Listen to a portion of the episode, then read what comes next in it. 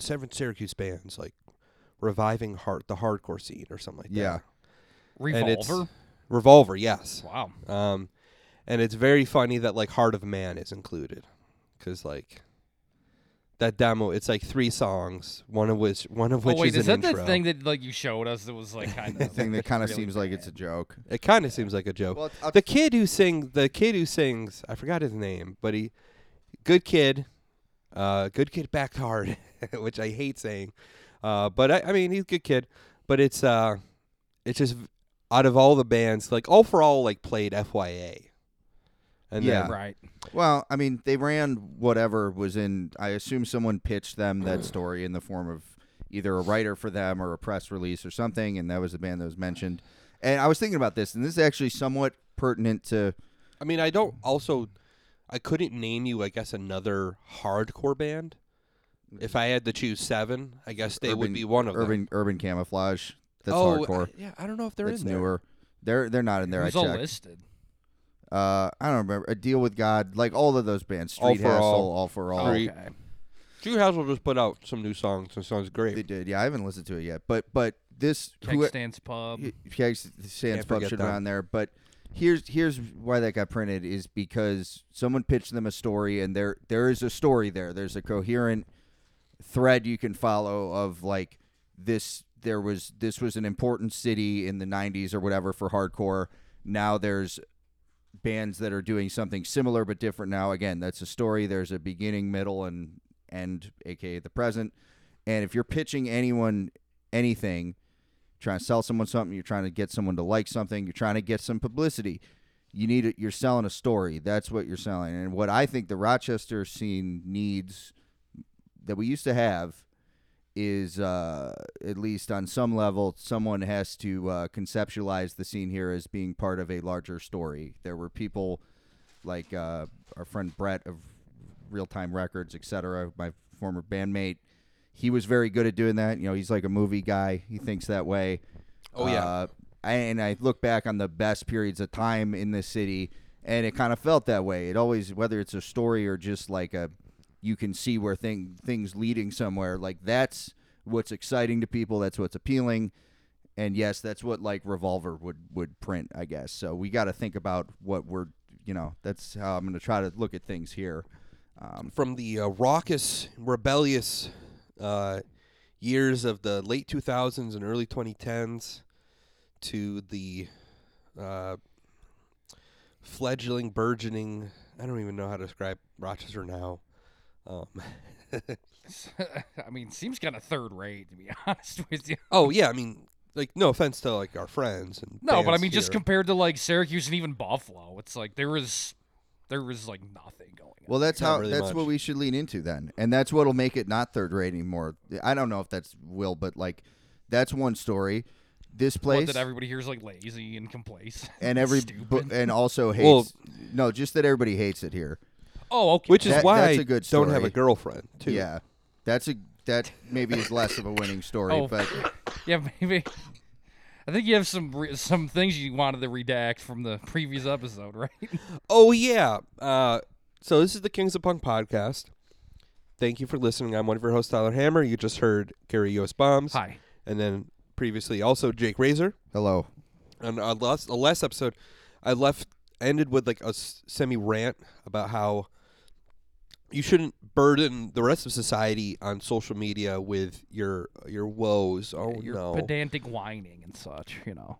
I regret. I immediately regretted saying that. I mean, because it was like literally the day after, right? the morning after uh, Jake revealed to us this nugget of beautiful posting. Like Which I. I saw like right after I woke up for work early, and it was promptly deleted, which was a wise choice on the part of the unnamed person who was saying this hilarious shit. And- uh, chiefly, yeah, this is relevant. It was, it was. I don't give a fuck. I'll say it. Like I'm not gonna say names, but someone I saw a post that straight up said, uh, "The punk scene here in Rochester sucks. It's failing. It's dead.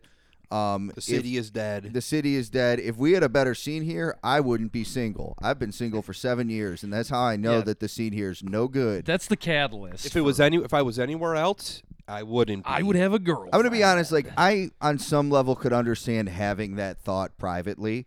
Like Yeah. I, that makes sense to me. I may have even like thought not the same thing, but somewhat similar things. But to say it and to frame it as like a metric of the scene's quality that other people should care about is is wild. Like the the way that would be an acceptable thought to have would be thinking like yeah i like i know the scene sucks here because i've been fucking single for seven years like that means i should move to a place where the scene is better that's not a reason why anyone else should do anything differently that that kind of also doesn't really make any sense. I So it's like, No, oh, I I can guess I, thinking I guess it. we got to start a band so this guy can, can get, get pussy. Get pussy. No, that wouldn't work. that makes no sense. I mean, I, I get it on the level of uh, personally, and shout out to anyone who isn't like this, but like, I I gave up on like meeting women in any other context when I was probably like 15 years old because it's just like, yeah, I'm not. I who the fuck am I gonna? It's not gonna like. I, the only way for me to meet women is because I have a band. Like that's just how it is, and uh, so that is what it is. So you could understand having a thought like that, but why would anyone else care or think? that's I mean, that's something that would be like again it's uh oh, introspection introspective it's like and it would be part of a list it's like Yeah, listen man like i haven't i've been single like there's it would you know what it would be part of part of like there's no new people coming in that's Like- that's the, the bottom. That's it. That's which simple. I, I it's like you remove the girlfriend aspect and i would agree with you there i would agree with you 100%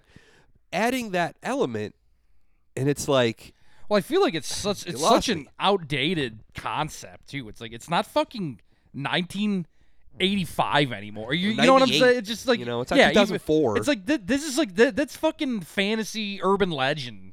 It's like that that does not exist. Wait, which thing is? Uh, just like the the whole like oh I I do music to like meet like a romantic partner. It's just like I don't. Oh no, I mean That seems fucking that totally was a, that was a thought me. when I was a teenager, and since then it's mostly just been. I, it would be the same way it would be like if as a teenager I st- like if I got really into Magic the Gathering and that was my whole thing, it would just be a given to me like if I get a girlfriend I'm probably gonna meet her playing Magic because that's what I Right, do in my free time. Um, yeah that which goes I for think that's anything. that makes sense. Like it's like, and like I actually would tell someone if you want to meet people, you should do things like Right. real things that involve interaction with people in like a positive way, which is like going to shows, playing Magic the Gathering. Like you're both Yeah, sure. like and as Going silly to, as it working sounds, at the gas station. like yeah, I mean that's better than uh, being online. And like you could Yeah. yeah, I guess being online is one of them, but like it's so neg. the on- online spaces are so negative even to this day. So I don't know. Very so please Hilarious keep post. posting.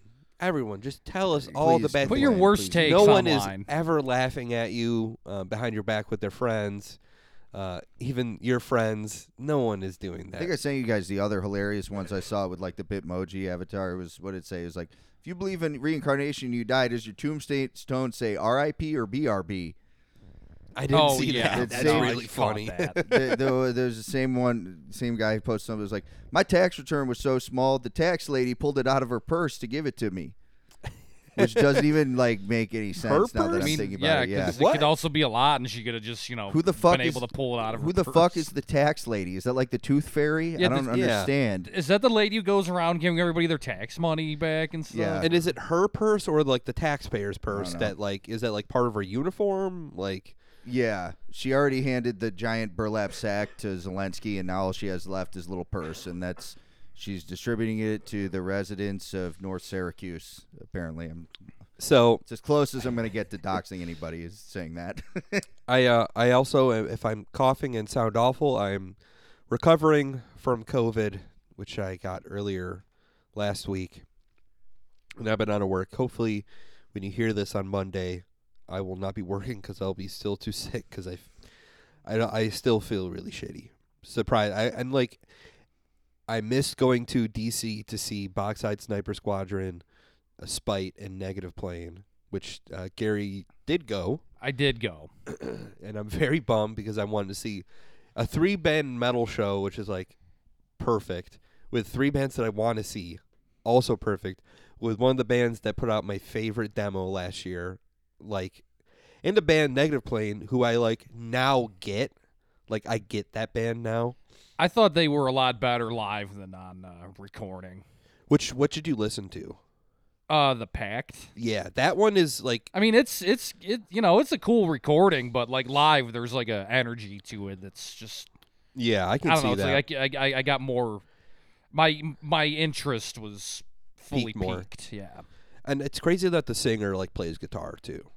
Like Yeah. there's a lot of goof, like crazy ass riffs Oh, on and that the thing. the drummer from Skull Shitter was playing with them. Really? Yeah. Damn. I think he's like a fill-in guy for them. live. Okay. Yeah, because they like they're like barely a band in a in a yeah, way. you know, they're from they're from New York City. they have like so- two records. They have three. uh, oh, they have three. They had like a really big gap between like I think their first one came out in like 2008 or 9 and then the second one 2011 Eleven, and then the last one was like two years ago. or, or yeah, yeah. I was just like what's up with the huge gap? Like ah, busy with work. Uh, Oh yeah, he is from Germany, I think. Or Oh, I don't know if he's from that. He's from there, but I don't know if he like. I think he goes back and forth between Mm. New York and Germany, something like that. overall, good gig though. Yeah, yeah, it was good. It was good. Besides, like the cheapest beer at the uh, venue being nine dollars. Jesus Christ, That's fucked up. Yeah, That's, That's a crazy. beer. It's I a- mean, it sucks because it's like, oh, there's like some pretty good, you know, it's like a craft beer thing. It's like there's some pretty good beers here, but it's like, you want me to pay nine dollars for like a plastic cup full of beer? plas- I mean, Not even a fucking like how- a not even a glass. how strong are the beers? I mean, Uh, the two I it- drank were like um six percent, which is pretty good. Okay, that's.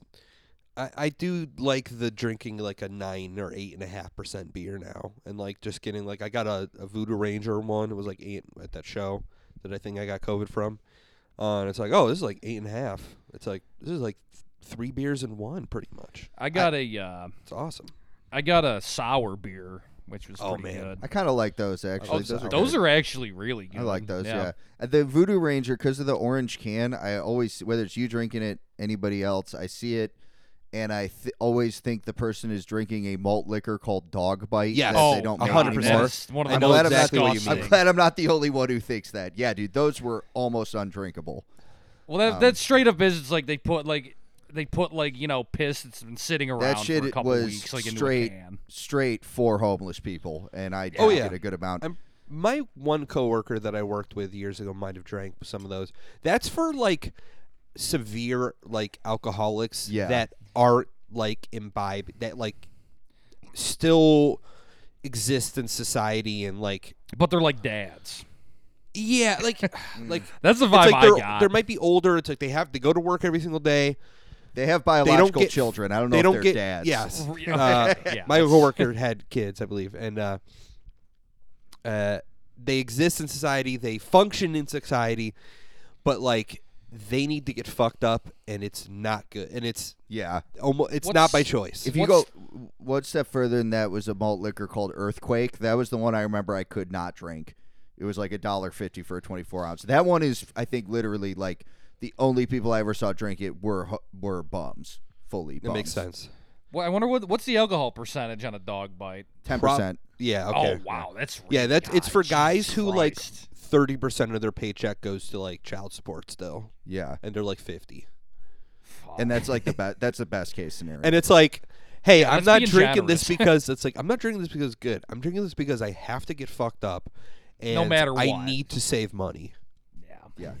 Not a it, yeah. If you have to save money to get drunk, it's not a good sign. Uh, this is this is pertinent today's today to today's episode though. I was gonna too, say, I think. To we to wheel back to the hard tale of drinking to the places. tale of cities. Yes. you know we're gonna Yeah. be talking about a city that has very much a big story. and, uh, Yes.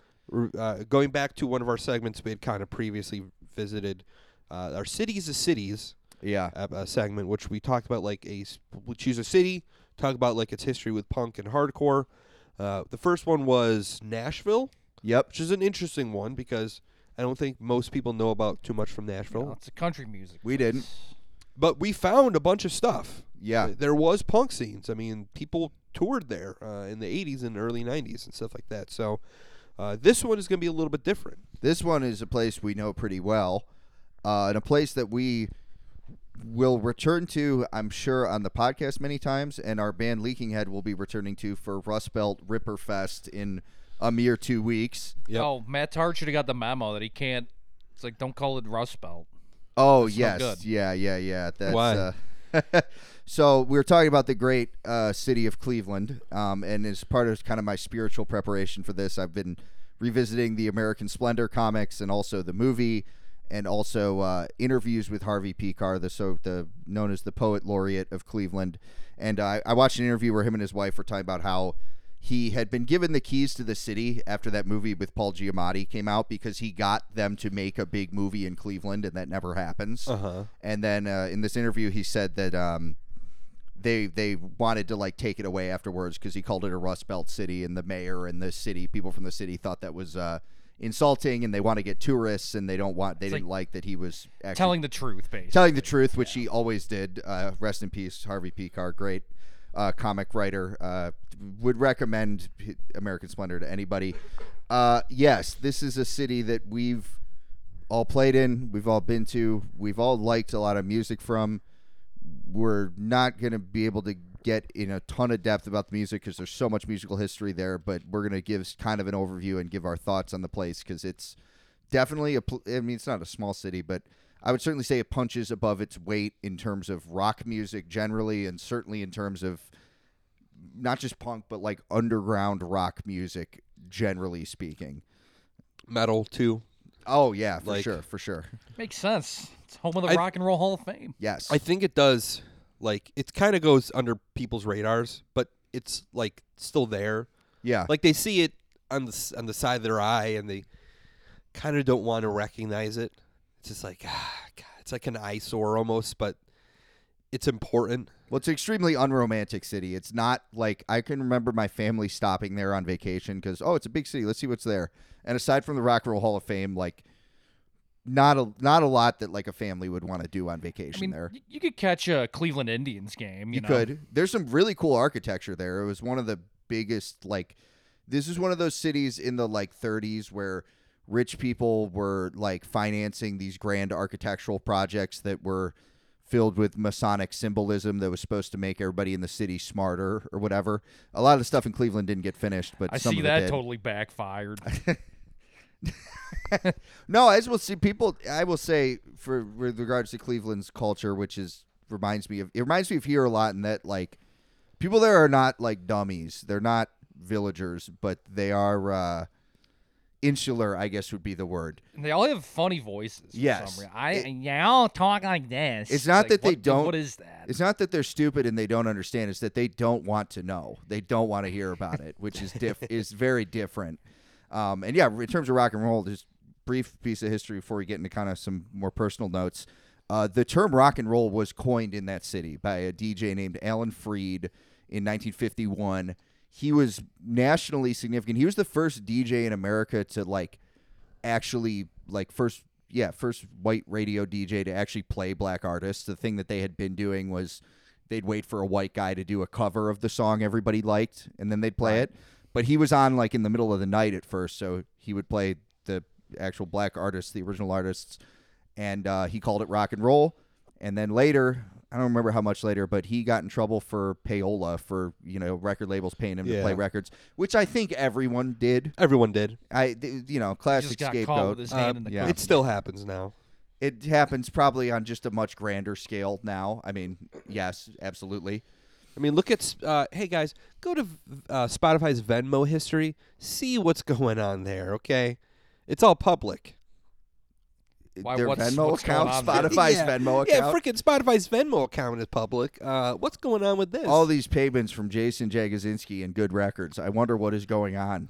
damn. S- So let's. I, I guess we could start with you guys. What you guys want to speak a little bit about your personal experience with this city and or your impression of the scene there generally? Oh well, me and Tim's uh, or Gary's history are, I think, intertwined in a sense because uh, we we've played there a quite a bit. I think Yep. um, more I think than this time coming up will be our fifth or sixth time. I think playing there. seventh.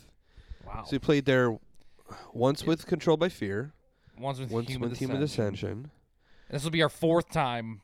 fourth time with Leaking Head, and then our th- and we played there with Oh, with Hallucination the- Realized. Oh, that's right. Wow. Um, so eight, eight, eight times, or Seven times. Seven times. This will be yeah. our seventh time. Yeah. uh, which is more than Probably might be anywhere else. almost most most out of town places. We'll say for sure. Besides maybe like you know Buffalo something local to us like Syracuse or Buffalo. So, but um, no, we uh, we we, we knew a bunch of people who played grindcore uh, in the early two, 2010s. Um, I'm not gonna n- probably shouldn't He name they the they who will not be named. they who shall not be They are named. yeah they're very appar- apparently very problematic still. Like I I don't. I, Still problematic. that's problematic. how little I care about. Maybe not this also group that we're talking. about. playing in good bands. Still, I, that's their bigger problem. That's the I biggest like, problem. Yeah. It's like Certainly a problem. it's uh playing in a bunch of bands that are pretty they bad. totally suck. But uh, you know, we we we uh we knew a bunch of people, um, or a decent amount of people from there. We recorded there. Uh, my my van almost got broken into when we played with human our band Human Dissension.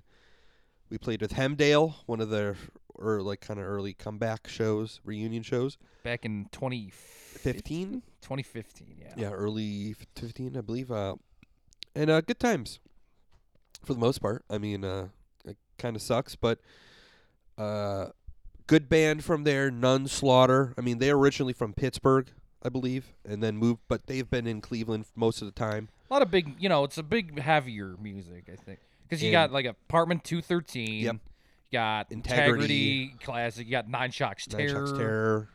F- Uh, I was um, You got Gordon Machine Gun Sully. Kelly. Ima- oh yeah, yeah. Um, um, so there's there's a lot of stuff. Oh, how could I forget Bone Thugs and Harmony? Too. of course. Of course, yes. So yeah, we we've liked a lot of music that comes from there. Yeah, for sure. generally. Yep. And uh, it's good. It's a good city overall, and uh, I think with, with Leaking Head is one we kind of in the last like three or four years. Another one, Ringworm. Oh yeah, oh, dude, How do you one of my forget that one? favorites. Yeah. Um, ultimately, uh, the last three or four years has been more of like us being there and like getting into like the nitty gritty of Cleveland. Yeah. and like especially with the punk scene. They they took a liking to Leaking Head. That's that's a Yeah. fact, and we've we've been I love it. We've been compared to some of the classic hardcore bands from there, Nine Shocks, Gordon Solie. That's what I think. I think Demo Listen said that about our last release, which I was stoked on. Um, my experience, I'll share because I think it says a lot about maybe Rochester bands, their scene. Certainly says something about me at the time and my bands, but mostly, I guess, me on some level. So, I my first band I was in and the second band that I joined after that, uh, Brain Car and Bad Taste, respectively. Uh, Brain Car had a record out called Rock Plus Roll Baloney, and we were gonna. I don't.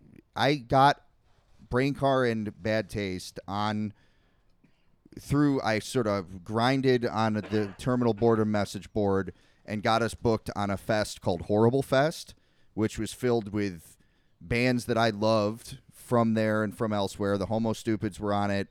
Uh, we were supposed to play at this bowling alley slash venue with the Ropes, aka the Repos. Wait, really? Yes. We we were on like an awesome fest, and I had already kind of mythologized this city because I liked the Dead Boys. I had heard about Peter Laughner, who we'll talk about. Pere Ubu, the Electric Eels. I was like a f- and still am a fanatic about, and then all the stuff in the '90s, Nine Shocks Terror. I had heard all these stories about how crazy the scene was. It was like I had built this place up in my head, m- much in the way that I think Peter Laughner, in particular, maybe built up New York City in his head and I successfully got Brain Car and Bad Taste booked on this awesome fest. And then what I didn't do is remember that we had to be there at 2 p.m., not 3 p.m. So we got there an hour later than we were supposed to. Almost didn't get to play. Luckily, what the guy let us do was so it was like two shows. There was just the bowling alley one that we were supposed to play at, Yep. and then there was a show at Now That's Class afterwards. He told us we could hightail it to Now That's Class and essentially play there before there was really hardly anyone there, Yeah. which we then did. People were my bandmates were understandably upset with me because I was running the whole thing and I got the time wrong. Uh, So when the early show, why why couldn't you play that early show? because by the time we got there, because I maybe I'm misremembering this, but to my recollection, we were on top of me thinking it started an hour later than it did. We were also running late anyway for other reasons. Oh, okay. So by the time we got there, it was like deep into the show. yeah. And they weren't going to put on the least well-known band after everybody else. Like Right. No, that makes sense. and they were probably pissed at us. So everybody's mad at me. I got really, really fucked up on. I got really, really fucked up. Uh, I we then played both bands played at this is I was what I would have been 19 I think at the time. Both bands did end up playing an after party at a place called Tower 2012. so did you play the uh, now that's class? Yes, it, it- the deal was you can get there if you play before the opening band, which we did. Okay. Um, and then we played the after party, which I, my memory of that is pretty hazy. I remember someone, the Tower 2012 was like kind of like a, it wasn't a warehouse. I think it was a big house that felt like a warehouse. Again, memory is blurry. But I remember people throwing a uh, shopping cart around in the pit, which is very dangerous, and much more dangerous things happened at that venue that I've heard about. Yes, I Uh, remember- Yeah, Going to a show and I think you talking about that to someone or maybe to us or something like that. might have been yeah. Overhearing or it's like, yeah, there was like a they played a they, uh, brain car and like um bad taste played and it was like people like running into each other with shopping carts. Yes, I just remember hearing about a massive brawl.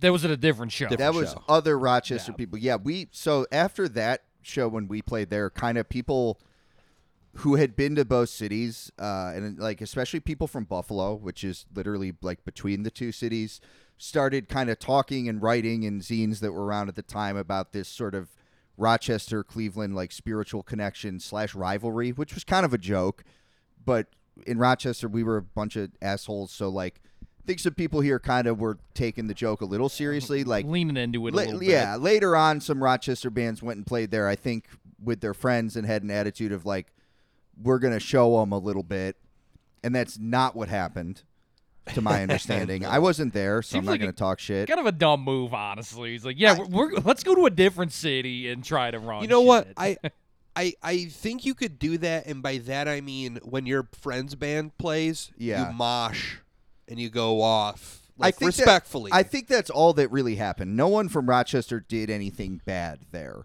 but this rivalry or whatever you want to call it had been talked up a little tiny bit, and there was some yelling and some pushing and stuff that was kind of standard for a show in Rochester at the time.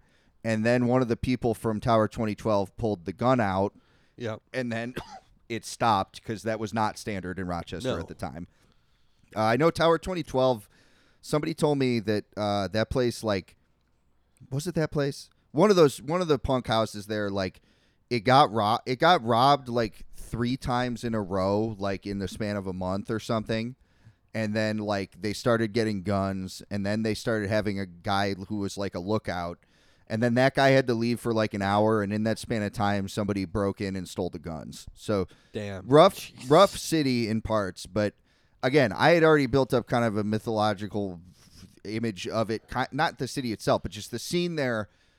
Uh, music from this place has influenced my music a lot, so I was really stoked to play there, and then I fucked it up, which in retrospect is kind of perfect.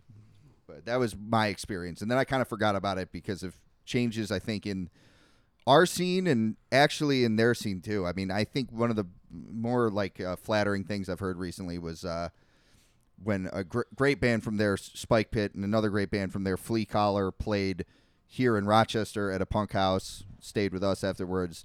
And all those guys were telling me, yo, that show, that was like what shit was like in Clevo like back in the day. And I was like, cool, that's Hell what yeah. that's what we want. So that goes our little history with Cleveland. personal history, yeah. Um, with regards to musical history, again, lot lot to uncover, but I I guess I'll start with some of the first stuff that I got into and stuff that's fresh in my mind because of this. Uh, there's a new graphic novel out called "Ain't It Fun," which is kind of about proto punk in Cleveland. It's by Aaron Lang. Everybody should check it out if you find any of this interesting. But this in the early 70s there was a contingent of a couple bands there who were breaking with trends in music generally and not giving a fuck about uh, general trends in music you know we've touched on proto punk other places uh, detroit with the stooges mc5 everybody kind of knows that stuff I think the Cleveland scene doesn't get quite as much, definitely doesn't get as much credit as like MC5, Stooges, even the New York scene from that time does. Yeah. There's a few reasons for that. One reason that will come up a lot if you talk about this place and also if you talk about Rochester is a lot of these bands, their music didn't come out until later. Uh huh. Excuse me, I'm Obviously- coming to now. That is important. Your Yeah. band has to have music Yes. on a physical format. so that that didn't happen so much but i i ba- basically let me think where to where to start with this. I i guess i'll start with like what their mainstream musical export was at the time. I think the biggest like ohio or cleveland band in the early 70s was the raspberries. Important band in their own right in terms of power pop. They were one of the first like bands you could call a power pop band even that band and they were popular very briefly. They're like a band my mom liked when she was a teenager. I think they were kind of for teenage girls. I like some yeah, I like some Oh, of their wow. stuff, but, but like I meant your mom liked them. yes, yeah, yeah. Oh, yeah. really? Yes, yeah. I, I that's what I'm saying. When she was like in high school cuz the Raspberries were playing this was again as countless punk people will talk about early 70s, you're talking like singer-songwriters, you're talking prog rock. Those are like the big things and then like hard rock. Raspberries were playing like the Who early Who Beatles like even kind of bubblegummy like pop music. And that that was like their the big hit group from Ohio from what I understand. Them and like the James Gang. They had 60s like garage punk bands too. And then around 1972 some other groups in in the sort of poet coming kind of from the poetry world almost more so than the music world start to take shape influenced by Stooges and MC5 to some extent. Uh, in some cases free jazz that's in the mix very much so in the like Cleveland proto punk scene. And of course maybe above all by the Velvet Underground. Like one of the groups I don't think this is one we're going to listen to but there's if anybody wants you know a homework assignment to listen to there's a collection that came out in the 90s called Those Were Different Times with uh, three groups the Electric Eels who we are going to listen to uh, the Mirrors and the Styrenes. Styrenes is kind of a post Electric Eels band, but the Mirrors, really good band, but it definitely is clearly just sounds like the third Velvet Underground record. I mean, they they have a song where it's just a Velvet Underground song, but with different lyrics. And and this st- stuff was like the people starting these bands in some cases, like Peter Laughner. These are people who were fanatical enough about the Velvets that they were like trading tapes and shit like that. Huh. Okay. Like uh, some Grateful Dead kind of shit. Yeah, that kind of deal. that kind of thing. Yeah, Dick's Picks Volume Four. Yeah. Volume four is a good one. That, I like that one. Volume four and volume two are good. So, never, never, um, never listened to the the Grateful Dead. Besides a couple, that was that one really good song, and That one really good. Song. Some of that they live have a stuff couple is other good. good songs. Volume four, that's good. I like. uh I'm telling you, the Yeah. In the Dark is the best record by them. I'm I like like so I kind of told myself I wasn't ever going to really get into jazz because I didn't want to become one of those hardcore punk guys that like that like also bought records that like as they be- turned 30 plus they were like yeah, actually, I'm into jazz now. Like, I don't really like listen to punk stuff except for all the stuff that I used to like. It's like, no, I'm gonna, I'm keep, keep gonna keep listening to fucking punk, and not listen to jazz. I'm not gonna let it water me down. But now I like jazz, and I know a bunch of different stuff. But the Grateful Dead and seeing that specifically in punk and hardcore is like, I, I cannot like, on principle, I just can't fuck with it. I mean, Like, it's just like one band, isn't it? That's like doing Yeah, that. it's just what what oh uh But Drain? Drain, yeah. no but i mean I, know, I mean like people liking and like talking about the grateful dead oh, I not see. like a band i'm talking about like people being like yeah i'm a, I'm a grateful dead fan Yeah, I'm a it's like deadhead. but they're like i'm into hardcore it's like all right man cool like, I mean, nice I job. like I like some of their music a lot, but like, I couldn't imagine wanting to like adopt the identity or associate with No, anything that comes with being a Grateful Dead fan. And uh I at think least that keep it to yeah, yourself That's- Yeah. you know okay po- post on social media about all your woes but keep your grateful dead posting to your yourself Grateful Dead fandom. So that that actually that that's a, a decent segue to talk about I and and I think listen to my of the like proto punk bands that are going to be mentioned. My personal favorite, and in preparation for this episode, I cited maybe one of my favorite bands in general is the Electric Eels. This is something I heard when I was a teenager and really kind of blew my mind because it had it had an avant-garde kind of arty element to it, but it was also as abrasive and violent sounding as a hardcore band would be.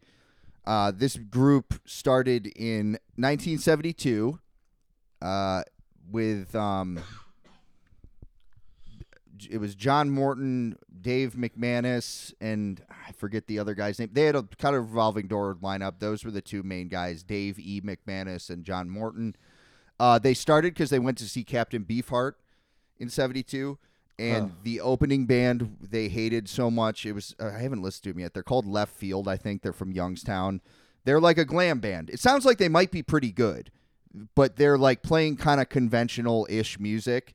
And these were guys who were very into like avant garde poetry and jazz, but were also kind of fucked up dudes. Uh, and they were like, "This is a disgrace that this band is opening for Captain Beefheart. Like, we have to start a band." So it's Electric Eels, spelled all lowercase technically, in tribute to the uh, poet E. E. Cummings. Uh, this is a band that only played five shows, I believe. Uh, I think all of them ended in like violence and the police getting called. Uh, there's a story about I think John Morton like broke his hand at one show, so then at the next hand he had like a sling, but like he had like I think it was like wrenches or something taped to his hands, and he would bang on a big piece of sheet metal while they were playing. Um, he b- ran a la- lawnmower on stage. That's an infamous story. I mean, Stiv Bators from Dead Boys. His version of that story is that the owner's cat came out and ran into the lawnmower, and there was blood everywhere. That's probably made up. Uh, the, Seems made up. the, that sounds fake. the the w- version that probably actually happened was it was on a gig with in '74 with them, the Mirrors, who I mentioned, and Rocket from the Tombs with Peter Laughner and members of Pere Ubu and the Dead Boys, kind of one of the groups that you'd hear about the most because of who was in it. Uh, that was like a showcase gig in '74 for this kind of new scene. Uh, the Eels played. He did the lawnmower thing, and afterwards, while one of the I think the Mirrors were playing, John Morton from the Eels got into some kind of confrontation with his wife that got physical, uh, which is fucked up, of course. And there's a story of him trying to put a pool cue in her mouth while holding her on the ground. So John Morton was an unstable individual. This is somebody who was abused by his mother, and uh, they left Cleveland because he fucked too many people's wives. Like kind of a kind of a dangerous guy by many accounts. Huh. So I, I would for the, the women. They're gonna Yeah. They're gonna get AIDS. But they in '75 they had This gotten is before AIDS, Tim. yeah. Seven. Oh shit. Pre-AIDS. Th- yes, they had no bass player. Drummers were in and out. A lot of some of the recordings don't have drums, but really all their recordings there's some live stuff and then in 75 they got I think it was their last drummer Nick Knox, later of the Cramps, was in the band and he they recorded like all their songs in 75 right before they broke up. Um, a few years after that, Jon Savage uh, in the UK heard, I think, from the Ubu guys, some of those recordings and got Rough Trade Records in the UK to put out a single. It's uh, the song Agitated on the A side and another song called Cyclotron on the B side. I guess we'll start where I started with this band and just listen to the A side for now, Agitated, and uh, we can give our perspective on what we think of that that classic tune. All right. Oh, I'm so agitated, so agitated. Run through a washer machine, agitated. I'm so agitated, I'm so convoluted. I don't know what I know, but I just like to shoot it. It's 5 a.m. and I'm crawling the walls, just waiting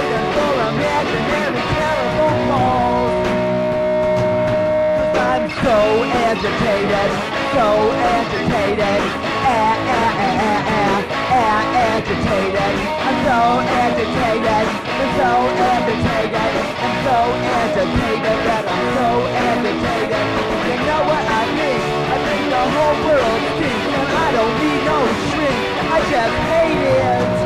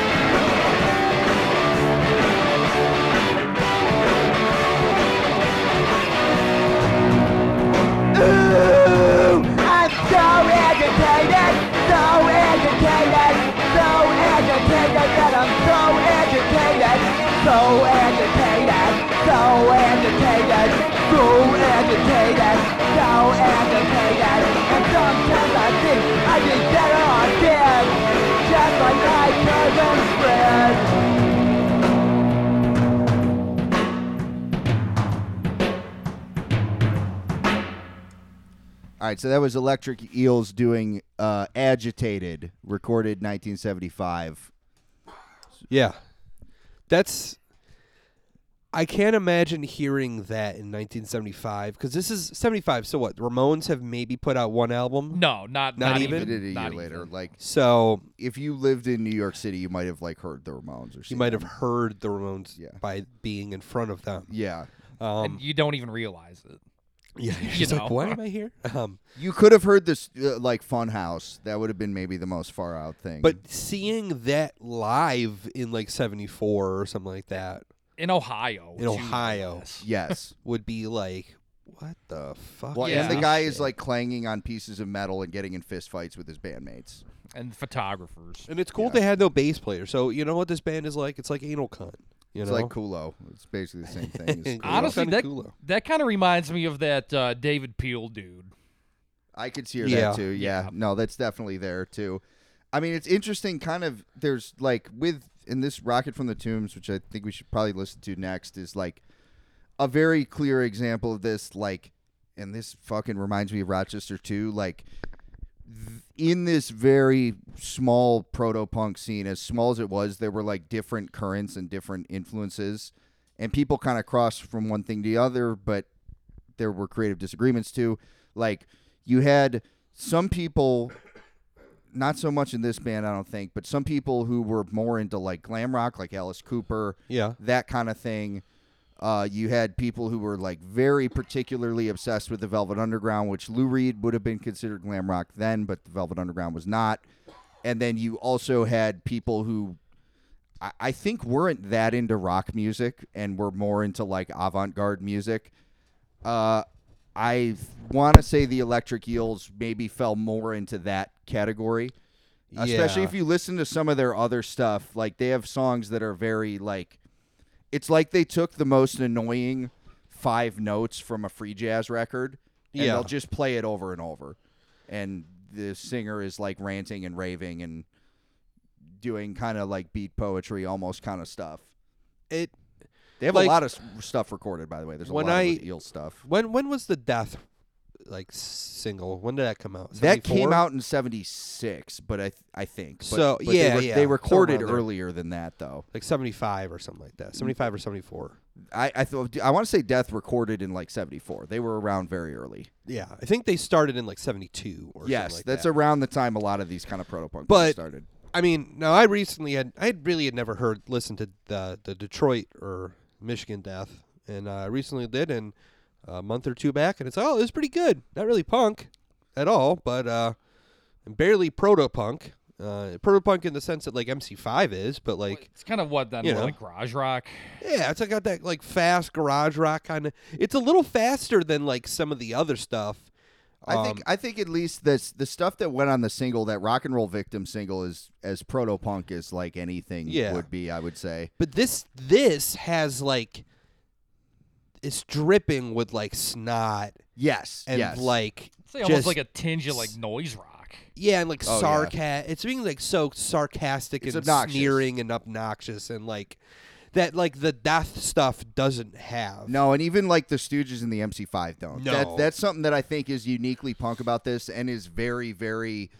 You see that, I think, over and over in Cleveland, even in more recent I mean, bands. I was gonna say Dead Boys. Like you kind of hear that a little bit too. That like again that like that like irreverence to Yeah. to a degree. This band is. Uh, Dead Boys, I think their kind of role, and I think this is why they went to New York City, is because they were more of like. It's definitely snotty, but it's.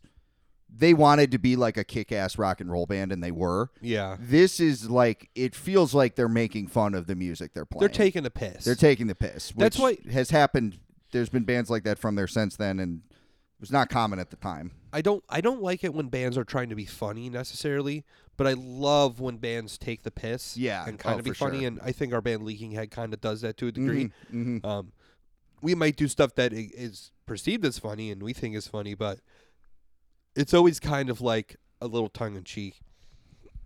And just like the tone of his voice is like so irritating and just Oh, the awful. lyrics are really really dumb. Like yeah, this is like what proto punk. This is like as punk as proto punk can be, I guess. You know, I, I'm inclined to to agree. maybe just that, say yeah. it is punk. Actually, Pretty pretty much. This sounds like more like it could just be a punk record than like it almost at least as much as the Ramones record from a few years later. I would I would say. Yeah. Um, what do we want to do? Do you want to do one more from them? What are you thinking? No, because I, I think we should move, on. Yeah, Uh, we, we got limited time, but they have a lot of stuff. You want to check it out. So, because of how historically significant it, it is, and and because again, it's not my favorite recordings from the scene, but it is good. I think we should listen to a "Rocket from the Tombs" jam. Uh, I'm thinking that then maybe Pere Ubu, but there's the "Rocket from the Tombs." This that the, the "Ain't It Fun," a song later performed by the Dead Boys. This is one of Peter Laughner's contributions to this group. uh-huh. Again, great comic book about him out now. He was really important to this scene because he did a lot of stuff. He also did a lot of drinking and doing drugs, which is why he died at age 24. But he wrote a lot. He wrote reviews for zines. He was the guy who kind of made the connection from Cleveland to New York City. He went to CBGB and shit like that and kind of like made a lot of this stuff happen, not on his own, but it, it's interesting that he was such a central figure but didn't make much music on his own. He's on these demo recordings. He has some demo recordings of his own, and he did his only vinyl he was on when he was alive was, or yeah, was the uh, the first two Pere Ubu singles before he left. But this the Rocket from the Tombs version of Ain't It Fun, which I believe he does vocals on. This later became a Dead Boys song and eventually was covered by Guns N' Roses. So this is an important song from an important band. Oh, was this on the spaghetti incident? Yes, yeah. Oh, that's fun. Um, so we sh- we're, we should listen to "Ain't It Fun" by Rocket from the Tombs Sounds good. and compare and contrast it with some of this other stuff, maybe.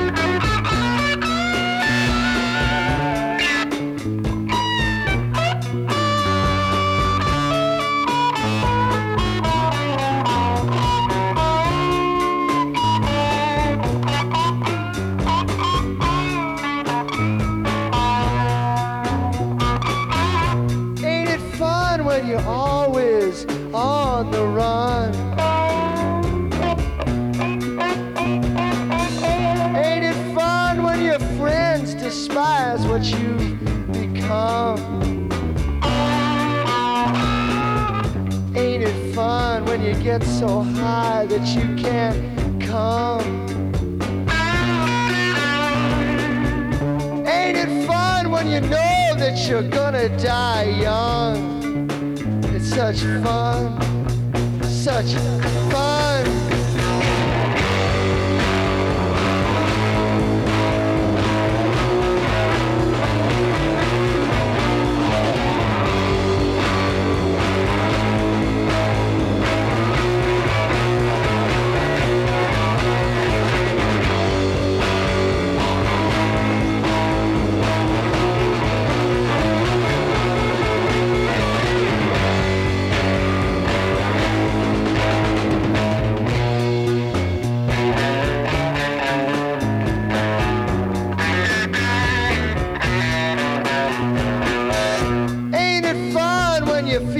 Feel you just gotta buy a gun? Ain't it fun cause you're taking care of number one? Ain't it fun when you just, just, just, just can't find your tongue? Just stuck it way too deep in something that really stung. Ain't it fun? Such fun, such fun, fun, fun, fun, fun. Somebody came to me and they spit right in my face, but I didn't even feel it. It was such a disgrace. I broke the window, smashed my fist right through the glass, but I couldn't even feel. It it just happened too fast. It was fun, such fun,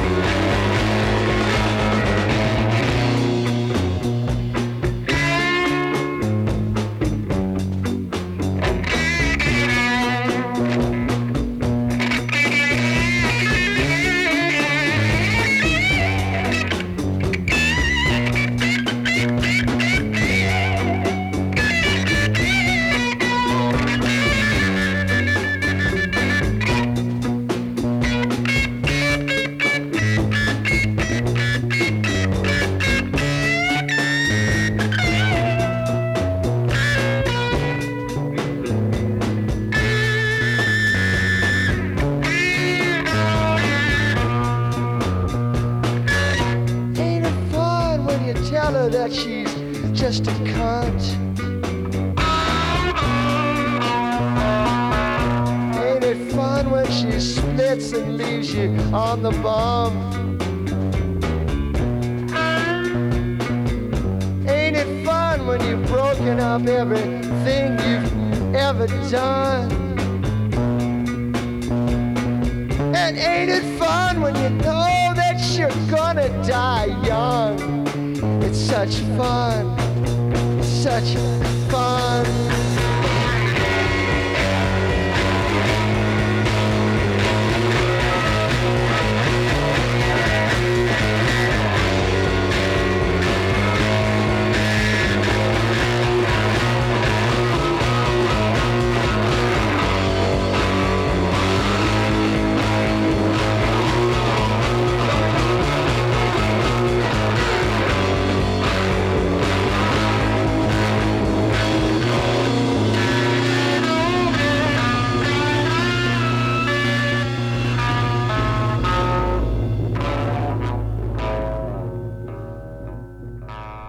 So that was the Rocket from the Tombs version of Ain't It Fun. Again, I had a hard time picking a song from them because it is, especially listening to it now, it's like I'm hearing it as like different songs from different bands, and it is kind of disjointed. But I think this coming off the Electric Eels shows like another set of influences that was going into what would become like an early punk scene here. I have my own thoughts on this. What kind of sounds what were you guys getting from this in terms of where they were coming from or anything else?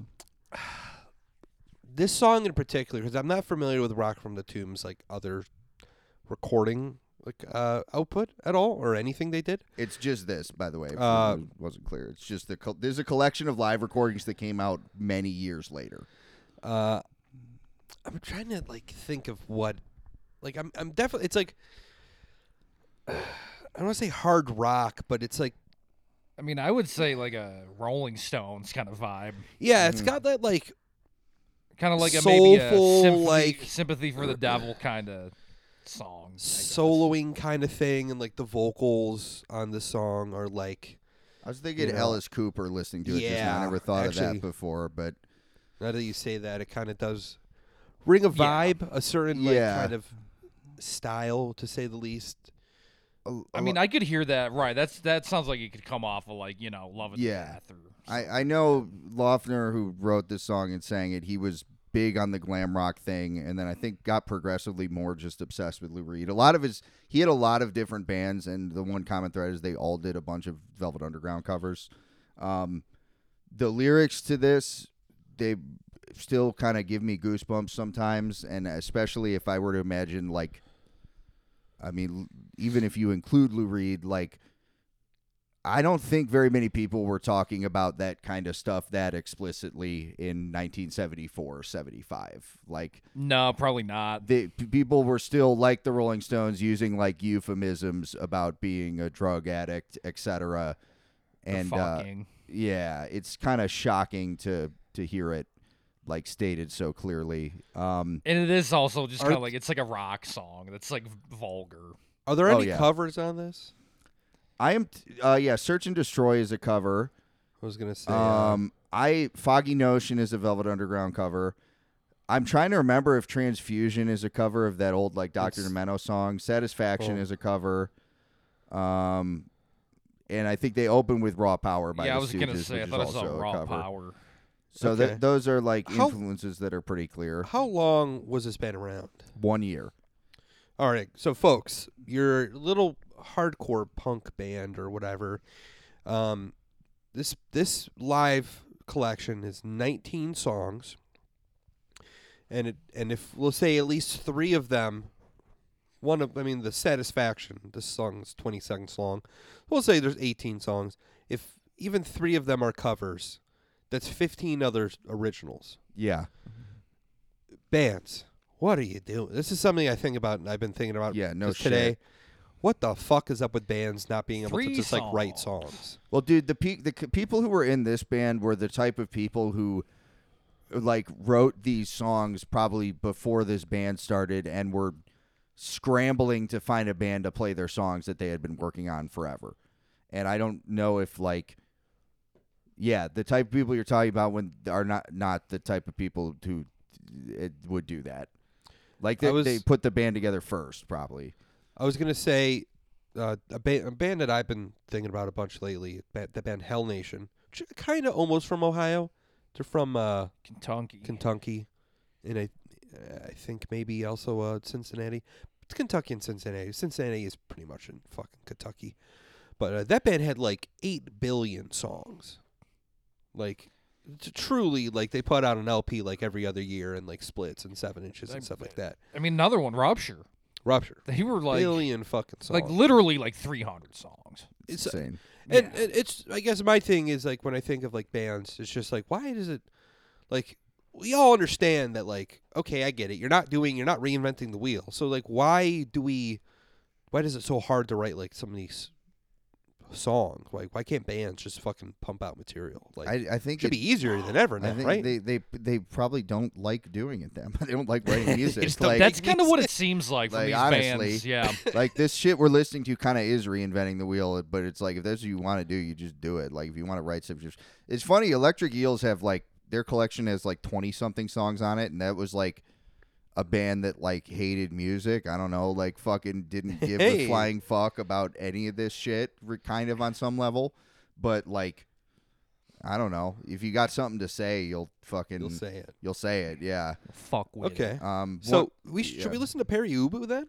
I I was fluctuating on it, but like we definitely should. This is one of the most. This, this is like them and the Dead Boys were the bands that kind of left from this scene and went to New York and got more established. And Pere Ubu, I think they're more of like an art rock band than a punk band, but they straddled the line Yeah. because the line was not really there at the time. And I think this is a band that had a lot of influence elsewhere uh, in music. I would, in particular, suggest uh, listening to. We should listen to something off one of their first two singles that Peter Laughner played on. Mhm. That's uh, really interesting to hear, and that stuff came out very, very early.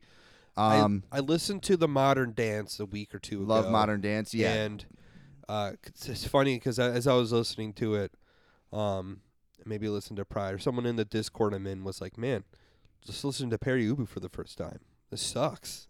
really. like, what's up with That's the guy funny. playing the vacuum cleaner or something like that?" And it's like, what? That rules. Like, it's awesome. And now I I would recommend this, folks, if you use Spotify. I don't know if Apple, Apple Music uses does this too. I hope they do, but um, with something like a Pere Ubu, um, I highly recommend uh, under settings you can switch it to mono instead of having a stereo, really. which is yeah I've told you about this. Yeah, before. no, I know that. I'm just surprised you're recommending it for this. that I- record m- my, it I I think it helps because some of the stuff is very separated, it is, especially with drums. because it was a stereo mix originally, though. But I think. But I could see that, especially if you're in your car or something. listening to yeah if, if you're in a car it's fine like listening with headphones i should say in particular that is where i think the the stereo things especially in the 60s like if you listen to some beatles records like dude i cannot listen to it Oh, Beatles mono. It's gotta be Beatles, mono, yeah. man. Yeah, it has so to be. spotify has a great feature i don't know how the quality is if it makes it worse or something like that but i love it for something like that and if it kind of throws you off try if the stereo t- throws you off for that Pere Ubu record the mono dance try switch listening to it on mono i think you'll enjoy it i liked it a lot Perhaps, yeah. Uh, what's the yeah what's the song? so I think we should listen to the A side of their first single from 1975. It's called 30 Seconds Over Tokyo.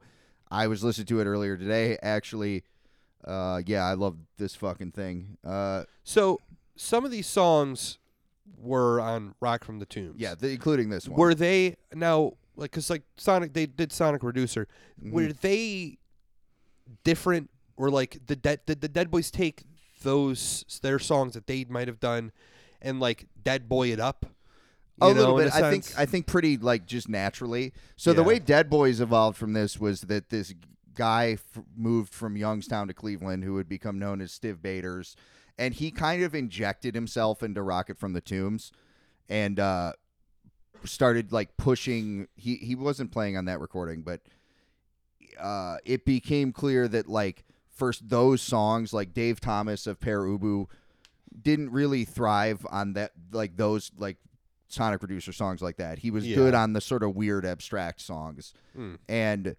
uh due to personal tensions i think again partially incited by this new guy who came around the band split up those songs left with cheetah chrome and i think johnny blitz maybe was in Rocket from the Tombs as well the drummer they went and started a new band called frankenstein which would become the dead boys with those songs the uh, some of those other songs became Pere Ubu songs.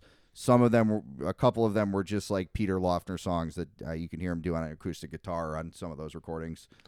But yeah, Alright. 30 Seconds Over Tokyo. This is the A side of the first single, also featured on the singles collection Terminal Tower, which is a building in Cleveland, one of their big, beautiful buildings in that wonderful city. all right 30 Said I'd never seen a building that big.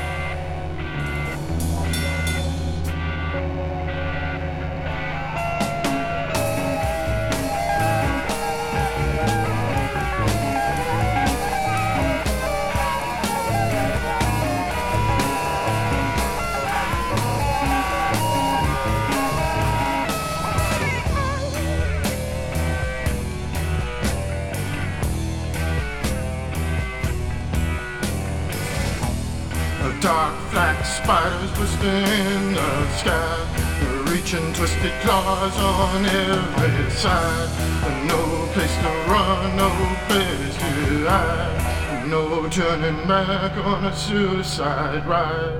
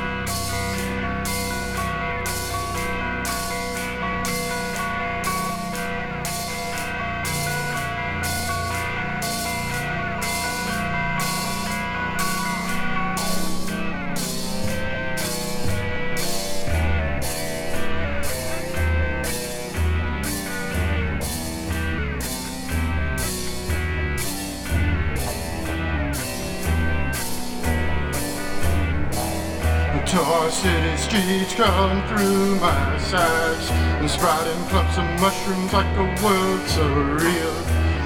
This dream won't ever ever end, and time seems like it'll never begin. Thirty seconds in a one-way ride. Thirty seconds and no place to hide. Thirty seconds in a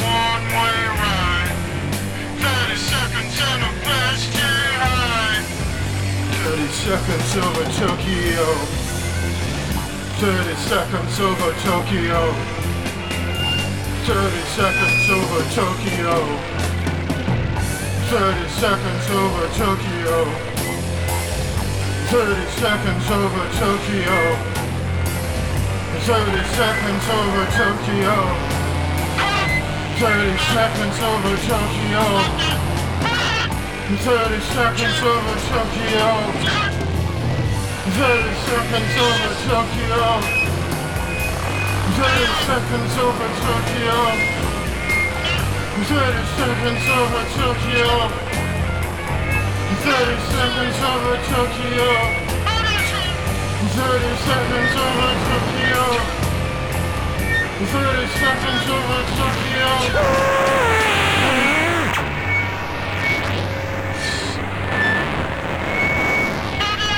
I mean, we kind of are at that. I listened to that um that band. Have you heard this band called Cosmic Joke? I've heard about it. I don't know what it is. I They're kind of like the title. The new the hard name. lore record, which is, came out with Triple B or something like that, but it's not very good. It's like fi- it's not bad, but it's like just fine. It's like it just reminded me of the Nightbirds, who I loved. Oh, forgot Remember that them. band? Yeah, that band I was now. dude. Their yeah. show at Rochester was fucking Yeah, awesome. yeah, I remember that now. and they kind of did that '80s like L.A. you know Southern California kind of thing. yeah, like yeah. really, really good. Um, a little, like a little bit of surfing. Cosmic Joke. Uh, I mean, at the end of the day, I, f- I see a band with six members, and I'm just like, that's not. It can't be good. It just can't be good. Probably not. And guess what? It's not. trying to remember if it's- Peru it's had bad, six members. They might have. But, But see, if Pere Ubu had six members, they wouldn't have three guitar players and a standalone vocalist. They would have uh, a guy with a uh, vacuum vacuum cleaner. cleaner and a fan. yeah, that's so no. You need six mem- six members. You, the three gotta have someone do the three guitar player thing with I guess the very very near and dear to be exception of uh, Black Oak, Arkansas. Generally speaking, yeah. What do you need three guitar players? for? Get a keyboard like get a keyboard player instead. Like he could Yeah. probably whatever the the gu- third guitarist is doing, a keyboard player could do it too. Or you know what? Fire your singer and have the third guitarist sing. Yeah. Because you don't hear the guys like here, my thing is so a band I do really like Time Ghoul on their second demo they have a lot of three guitar harmonies. Like you need three Sure. guitars and like the guy who did that band like kicked out a couple of members I think one of the original guitarists so he could kind of do that cuz I don't know if he wasn't good enough whatever. That is something interesting Yeah, sorry, hardcore bands, you aren't doing anything that interesting. So just get off the stage. In fact, I think most hardcore bands only need four members. You should actually have less. probably. I I kind of like having a somewhat borderline unnecessary second guitar in hardcore sometimes. Just that make can it be heavier. cool. It can be good again, but it's like, all right, five five piece. Okay, Yeah, but hey, how fine. we, how else we supposed to get uh you know uh, uh, Mikey Dorito in the band? It- that's that's really what it boils down I to. is also- you got Mikey Dorito to play in the band, and because he doesn't want to, he wants to be cool or something. he like wants that. to quit the Doritos. You know what I factory. actually love though is now the idea I have of like a heavier hardcore band like you're talking about, but instead of the third guitar, it is a synth player. Like mean, a, imagine, that's like, imagine uh, like a band that sounded like what's that- Integrity, but they had a synth. Like What's I'm that all metalcore over band it. that was on uh, Ozzfest? Bleeding Through. They have like a keyboard player, That's cool. and it's a bitch too. it should be a synth player. She got Yes, I like dude. that idea. Yeah. yeah, I mean that's why dudes don't play synths because they're not like. It's like, well, I'm, I'm not, I'm not, uh, Dude, not a woman What- what or trans. I remember when uh, I- so I can't. another one of my old Ah, bands, uh, Love Pork. We did a tour with another band, Flip Shit, and we were at some restaurant or something, and some, one of the employees was. We were doing. I don't. I don't remember who started. One of us was doing the "Hey, can you guess who plays what instrument?" game, Love that. and the lady definitely pointed to me and said keyboards, and I was like, "Where the fuck do you get that from? The fuck you mean?" Like, I mean, I was the only one wearing a collared shirt at the time. That might have been been the issue. That would that would do it, I assume. But Pere Ubu, Yeah, Thirty Seconds Over Tokyo, great. That was a killer song. dude. I Like- love it. so I was thinking as we were listening to it, this reminds me of something that happens a couple years later. Maybe not something that happens, but like uh, literally at the same time, seventy five. Uh, Throbbing Gristle, oh yeah. they formed in seventy five. Now they had been, I think some of the members had been like familiar with each other a few years prior, Mm-hmm. um, but didn't really start making music until then. But yeah, they formed in seventy five. I think can uh, imagine something like this would be like right up their alley for sure. if I, they even heard. it. I think, to my recollection, I don't know about Pere Ubu, but I know John Morton of the Electric Eels. He had a band, kind of similar to the like no wave sound in New York, which that's another episode. But he had a band called X Underline X. I think that band had some sort of correspondence with Throbbing Gristle. It was either them or Ubu or both. So like there was some degree of awareness there, and like. I don't know, industrial music. It's fucking Cleveland. If you've been there, uh, yeah, they made steel and then they didn't. Like, of course, industrial music would And for like, industrial music for industrial people. Makes Yeah, sense. You'd absolutely. hear some clomping and clanging going Yeah. on in these I do like the contrast there because there was like a scene in Akron too with Devo, obviously, and some other bands, and like the scenes were close, but I I think they were kind of separate. And I like thinking of the different character of the scenes in terms of yeah, at Cleveland they made metal. A- Akron's main thing is making rubber. That was the big industry there. Like I remember, Akron. Yeah, Akron, Akron, Acorn, whatever it is. Akon, I just remember reading about Devo and he, reading a lot about everyone from there talking about like, yeah, the city smells terrible because of the rubber. That's the big thing there. Must smell like fucking burnt rubber over there. yeah, it does. Yes, Stinky it's rubber. true. uh, yeah, I played there once too. It sucked, but It's uh, like that's like like you know having your head between somebody's thighs who were just fucking rubbing against each other all day, like a really fat guy or something. But yeah, this song also another thing I could hear. I'm hearing a little reggae influence, that sort of rhythm with the guitar in the beginning. I know some of these guys. Uh-huh. I know Laughner was a sort of early adopter of reggae before it really caught on in the U.S. Um, and uh, they're doing some very weird things rhythmically. And then at the end, it sounds like there's some tape manipulation, things going backwards. Yeah. Uh, this is yeah, this is a great song. Um, a gr- great band. Very weird stuff, but but still, especially at this point, this band got I think more far out later on, but it it still it sounds like a rock song. It's like a rock and roll song. Yeah. Uh, you could definitely hear the split though from this versus the Dead Boys. Like those are two very different directions. And I guess if I were to identify a third direction, it would be I don't know Laughner's recordings where he just has an acoustic guitar and he's doing like a Bob Dylan Lou Reed thing.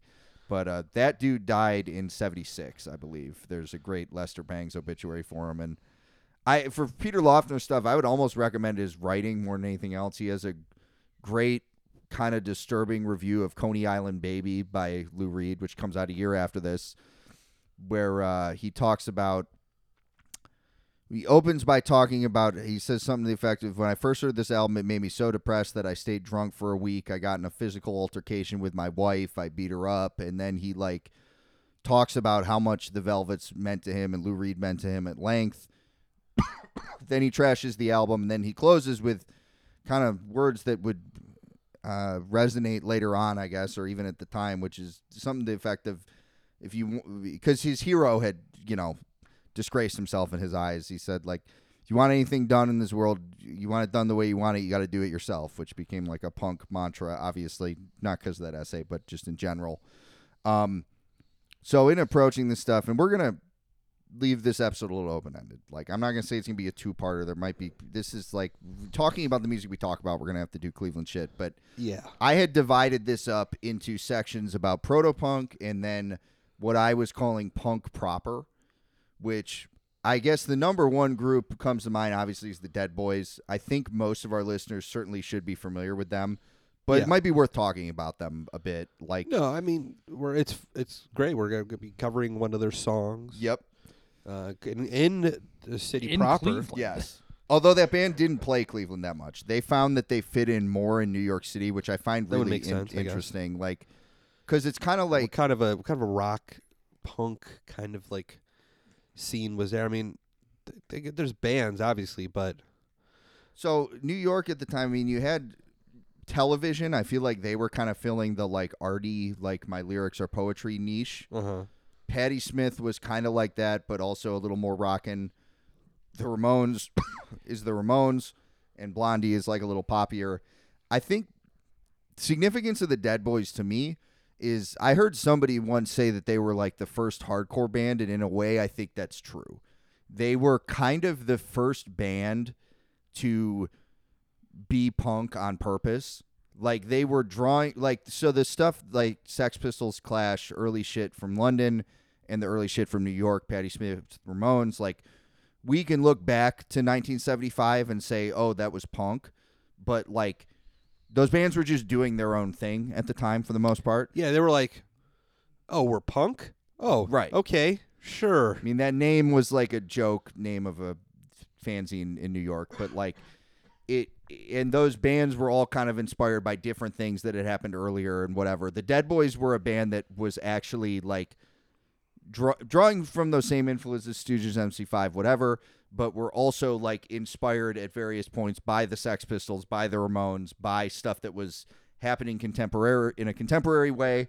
And also they just upped the ante on how outrageous and this shit could be. I mean, Stiv Bators was famous for. There's a video of him where he's got the bologna stapled to his shirt and then he blows his nose in it and, and eats it. He would do those kind of stuntman kind of things. Musically, that band has almost a little bit of heavy metal influence I can hear. Like it's fucking rock and roll. Yeah. It's badass rock and roll. The arty element is not there as much. And it, it definitely is like a forerunner to hardcore in, in how like crass and like in a way stupid it is. Yeah, Uh, first album is one of my favorites ever, but I know what you, I know what you mean. Like the, I don't want to say self seriousness, but like, yeah, taking an influence and being like, we're we're gonna do, we want to do this, like, is very hardcore and punk in a sense. Yeah. because it's like hardcore is like Minor Threat being like, we want to be like the Bad Brains. yeah. You know what I mean? Like, We're gonna take this kind of particular thing and push it like to the absolute limit. and then yeah, and versus, I, I guess the previous school of thought was just like, yeah, we're just we're just rocking out. Whatever comes out, kind of comes out. yeah, we're And it's like- expressing ourselves or whatever. you know, yeah. music that sounds like a biker would play it while he's ripping down Oh, the yeah. highway or Yeah. you know. And then I mean, and we see it now with bands being like, you know what I should do? I should try and be like this, uh, like this this one particular band. uh Maybe uh maybe a band that sounds like Turnstile. or yes, something for like sure. Um, Um, a band called Turnstile that sounds like Turnstile. De- Dead Boys briefly, I will say first album, Young Loud and Snotty, absolute classic. If for some reason you haven't listened to it, you should. Second album has some good songs, but is generally seen as like kind of a flop, even though there are some good Well, songs on it. Did that one come out years later? No, there's a live album that came out later, a year Okay. after Young Loud and Snotty. So 77 and 78, they did "We Have Come for Your Children." Okay. Really, the big issue with that album is the production. They hired, for I don't know what reason, the guy from the band Mountain to produce it. And I read something from Johnny Blitz, where he, the drummer from Dead Boys, where he talks about it. He said, "Yeah, the guy he showed up in a shiny jacket with marijuana leaves printed all over it." And we immediately knew that we fucked up, but we did. We wow. did the album. That's uh, kind of awesome, actually. It is. It does sound like an awesome shirt. That's for sure. I mean, because right, just think about like the dad boys. You know, they're all probably wearing like leather jackets and shit, and then it's like, yeah, here's like this fucking like. I mean, I don't know if hippie's hippie. the right word, but hippie left over. yeah. Um, the other kind of punk proper group. I mean, there were a lot. Like one thing I've noticed with this scene, and interestingly, New York City's the same way. Is even in the early '80s, you had bands that sound more like '70s punk than like hardcore. There was hardcore bands too. Another classic one. I don't know if we're gonna listen to them or not, but the Pagans is a, a band that I grew up listening to a bit. That's maybe a little less aggressive than the Dead Boys, but that that band is they're interesting because they like broke up and came back in the early 80s and sort of like rejoined a scene that had grown without them um, We should listen to them. I don't think I've ever listened to the let's Pagans. let's listen to the first single then let's uh street where nobody lives by the pagans let's listen to that one that's it's just good rock and roll shit Okay. One, two, three, four.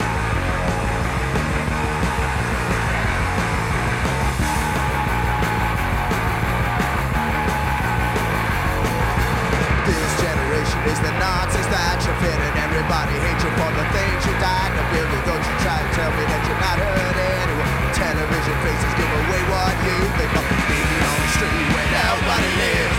Meet me on the street where nobody lives.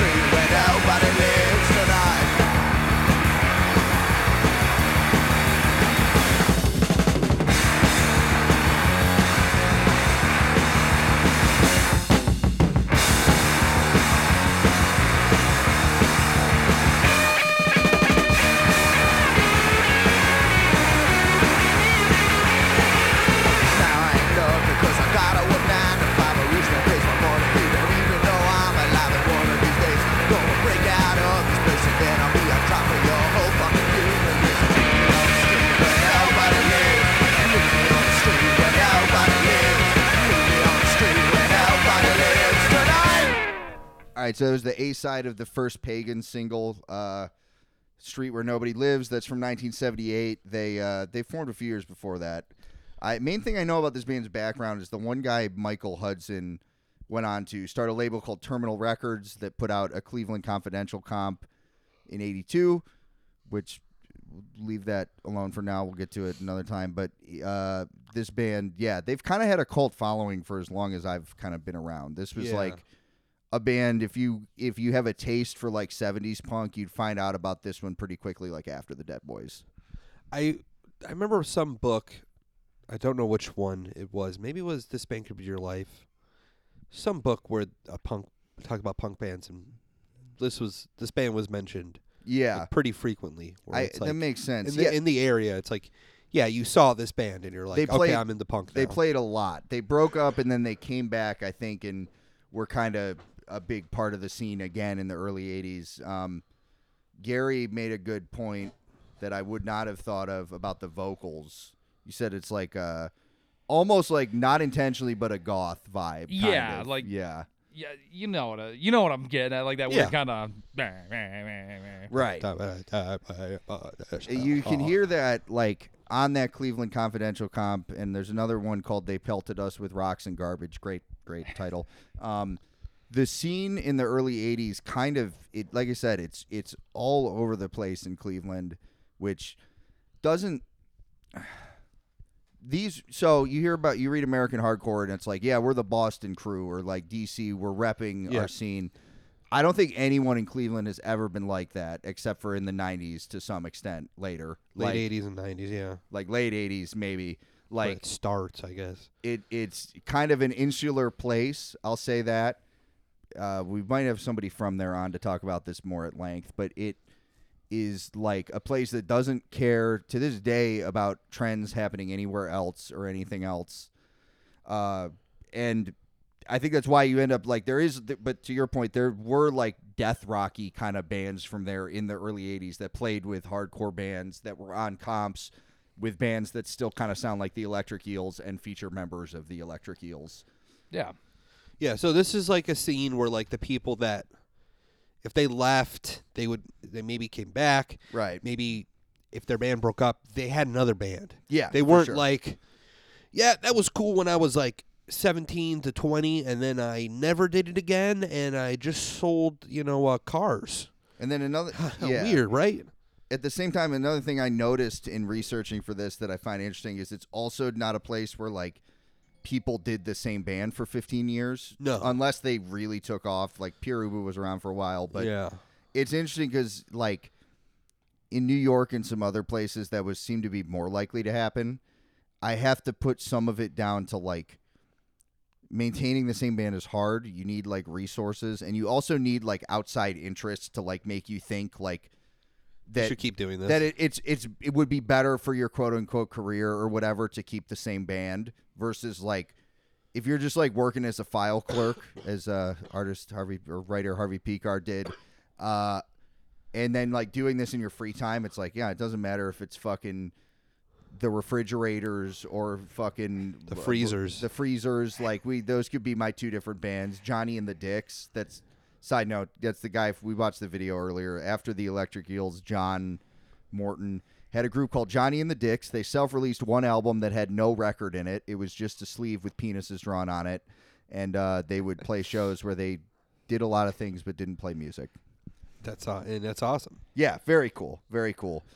Um, I think tackling the hardcore scene there is going to be a whole nother at least hour and a half episode. Yeah. So I'm thinking maybe I'm not sure We'll ho- say- how we're going to come back to this, but we're probably going to have to leave this and come back. I'm thinking probably. With with the city to city thing, we're gonna stumble. I mean, Memphis, uh, Nashville was. Yeah, you're not going to Pretty have a easy. We- two part episode on that. I mean, yeah, we we found some stuff yeah. uh, from the roots, you know, as as best we could. I'm sure we missed some stuff, but uh, we found some stuff that we were familiar with. and We talked about, and you know, m- maybe we uh, we probably won't ever revisit again, uh, which is fine because there's tons of other cities I mean, like a Nashville. Unless for uh, somehow there's like a big, you know, punk music or hardcore music explosion in Nashville Yeah, or sometime soon. something came out that we like an American hardcore of Nashville comes out and it's like, whoa, wow. Or they we discover it's it's like that those guys those like black nationalist guys who say that like Thomas Jefferson was black or like King Louis or whatever. yeah. It's like somebody comes out. It's like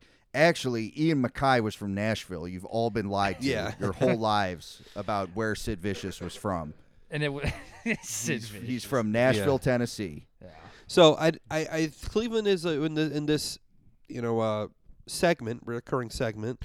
We may have to revisit a, a city, especially something like Cleveland. Uh, A you lot know, of if we rich do a, musical history. I mean, I don't even think we could do New York City as a thing because that would be I mean, that'd be a multiple. We'd have to do Like like, four we'd have to- episodes. we'd have to pick a borough. yeah, yeah, Yeah, You know what? probably. Actually, yeah. So That would fi- be we got fun. five. We got five. We could do things Long could do. Island. Uh, Um, yes, uh, there's a certain Oh, band from six there that I'm a then, big yeah. fan of that we've talked about. yes. Oh Uh, yeah. let's so i say we'll revisit it maybe sh- soon but I, should we announce it now The oh, mar- we definitely the- should. Uh, Just real quick, yeah, we'll revisit it maybe soon in some capacity. Def, for sure, For sure- and, for and- sure. And we're gonna for a teaser for the hardcore stuff. I think I'm gonna play, uh, leave a track by the Guns, and we're gonna be revisiting Cleveland physically soon. So if you're the, if you, I will say this, I'll plug this. Go to Rust Belt Ripperfest. It's gonna be awesome. We hope to see you there Uh, at the uh, Happy Dog. at the Happy Dog. And if We're you, playing. Our band Leaking Head is playing Sunday. Four days, five shows. yes, Uh, You should at least go to one. Why if you die? do, Why die will also be at the Playing. show we're playing. yes. and the great Spike Pit from Cleveland and, And many Mower other great groups. and actually a lot of the show we're playing is sick. Yeah, and if you know about this mean, every stuff, sick. it- I will say the '80s Cleveland stuff. I had a hard time researching. So if you know about this stuff and you want to give me fucking give us fucking tidbits, like please, we are looking for Please. information on this stuff because getting information on the internet just keeps getting fucking harder. So Yeah, Yep, Google just keeps making it worse and worse. yeah, and we have, but yes, t- as Tyler is going to announce, we have uh, March is coming up, as many folks know, and that doesn't just mean St. Patrick's Day. That means March Mayhem, and we are asking you guys to uh, make your voices heard this time Yes. around a bit. So this year we're going to be doing the top 100 records of the 90s DIY hardcore scene from which is a list by Ken Sanderson from Prank Records. You should be familiar with Prank Records, label from the 90s or 80s and 90s and 2000s and actually now too. Uh, that put out a ton of stuff that if you are into anything in the 90s and 2000s you are a fan of. Iron Lung, His Hero is Gone, Gauze, the best fucking hardcore band ever. They put out, they had a hand in putting out stuff. They had a hand in a bunch of stuff in hardcore and underground stuff, music in the 90s especially. And the list is very cool. If you can Google it, and it should pop up pretty easily. Uh, top 100 records of the 90s, like Prank First or Records, second search result. uh, which, uh, thank you, Google. And uh, Even though I just said you suck, Yeah. thank you. I mean, it is awful, but uh, we're going to ask you, our listener, we're going to create a, we kind of have a, a survey thing. We're trying to figure out how we how to do it without uh, paying hundreds of dollars. Uh, a survey for our listeners to vote for a specific amount. I think the top twenty records out of the list of 100 that will get a buy in a you know for the NCAA and other tournaments. There's usually there's sometimes a buy with the there's, seeds. there's an uneven amount of you know uh, releases here because yeah, for the basketball it's 64. Yeah. We got hundred though. You know, Got kind of hard to do a bracket. So we, we need a couple buys that get past the fir- first round, and they would because uh you know oh, I if- thought it was we were doing what is it, 28? we were doing 28, but we're gonna Oh, they're we're right, they're we for- I forgot. they're gonna be voting for 20, and I believe eight we're gonna randomize, uh because like the Pusshead one that we did two years ago, we did I think com- either Completely it was random, no yeah. it was it was based upon Well, the 'cause his was rankings. his was in order, and the Prank Records one is explicitly not in order of preference. So, for courtesy of the Prank Records guy, he said they're not in order. They're not in order. So basically, all we're asking you to do, if you're so inclined, is there's going to be a link. You can click on it, and you're gonna on some sort of form. From some sort of selections of records, pick your favorite, and Yeah. then that'll be tabulated and used to calculate who gets a buy in the first round. Yeah. You're not eliminating anything. We're going to review every single record, all 100. Uh, this makes it a lot easier for us because then, like, uh, on, on one level, you do get to participate as a listener, which is awesome. And I think uh, this is compared to the 80s one, depending on where you're, like, what when you grew up. Like, I think younger people will know a lot of these records. Like, Yeah. crossed out seven inches on there. No comment is on there. Assück. Discordance axis. Um, a lot of stuff. His hero's Poison gone. idea. Poison idea. Yep. There's a lot of. There's probably more stuff on this that you're f- uh, familiar with. Integrity. Going back to uh, you know Cleveland. Oh, I, know. for the grindcore heads, excruciating terror. Yeah. And this is, I would look at this if I was, you know, a listener and not a co-host. Uh, look at this opportunity also for if there are personal favorites of yours and you're uh, anxious that they're we're just gonna nuke them right off the bat because they're gonna be up against you know gauze or whatever. This might be your chance to help buy them some time. So th- this is a great opportunity to do that. I have, and I've listened to a bunch of these records. I mean, the list is really cool. I recommend everyone listen to it. We'll have a playlist so you can like easily listen to it. maybe have some guests on as well. Uh, I will probably have contacted you by now about it, um, or will soon. Uh, but it would it would help us because we also would like to see what maybe the modern, you know, audience It's the thinks. modern perspective. We want to know what the kids like. I've heard people have been asking us what the kids are into, so we want to understand ourselves Yeah, people love to ask us that. Yeah. We that's like all we get. Every letter in the mail we get is just like, hey, what are the the what are mail, the yeah. kids? There's some guy that that one guy in that one band that I said was really bad that I listened That's to. Like, who I'm talking about. I, I wasn't gonna call him out that much, but we can. I haven't said. I don't think he has ever listened to I mean, an episode of the You didn't podcast. mention the band's name or anything. so- No, I don't even. And I mean- can't. I can't remember them. What's the worst this guy's gonna do? I mean, like I said, I don't think he listens to the podcast. He just wants us to like Plug his band. talk about his stupid fucking band, and it's like, well, fuck you. Like, Yeah, this isn't that kind of podcast. also, brother. if you want us to review your band, you can actually contact us at uh, at transparent.graves uh, on Instagram. That is like the zine that I'm doing uh, once every couple months. That I will do reviews. I will review your band. Uh, it's gonna be like MRR though. I do not guarantee a good review or a nice review, but I'm not gonna be like a dick. no. But I if it's really offensive to me and, and I'm like feeling a sort of certain way, and I would like maybe you guys could write reviews if you ever. I would, want I would to. love to. sure. yeah, let me know. Like, because MRR reviews are great because it's like three sentences. There you fucking go. Maybe less sometimes. it's ra- it's rock, it's hip hop. Boom. That's And a, that's- that's a maximum rock and roll review right there, And that's uh, talking about Limp Bizkit. and with the boom included. That's like the Yeah. boom. Like that's a sentence. So look forward to March Mayhem. I think this one's going to be really good because uh, I th- I like love the Pusshead one. Uh, I think some of these records though are like some of my favorite records of like all time.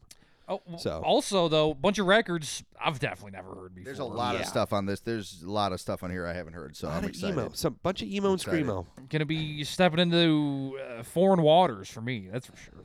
So thank you once again. Uh, kingsofpunk.com, of course. And maybe Mhm. we might have the survey there. Again, we don't. mm, By the time you hear this, or within a week. We're gonna talk to our webmaster. We'll, There'll get it figured in the out. Yeah. description. Yeah. yeah, we're talking to um, who- Donnie- Donnie, Donnie the Webb. Webb, Donnie Yeah, Webb, Donnie Webb. Donnie Riggs. So thank you everybody for listening, and uh, yeah, let us know what else you want to hear from us and what you thought of this episode, and you know we want people to contribute. So thank you. Yeah, peace.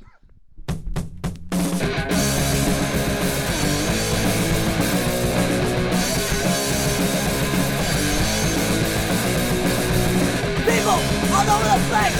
I have the numbers looking out of my face. Just looking for a fight. Thought I had some fucking right. Is this the way I dress? I'm a man in society. Is this the way I think? I think different than you. Is this the way I act? What act? On the rise. On the rise. On the rise.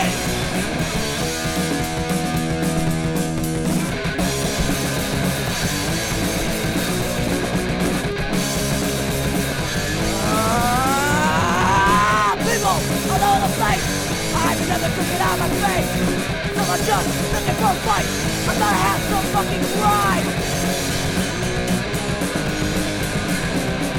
Is this the way I dress? I'm fantasizing Is this the way I think? I'm that stupid than you Is this the way I act?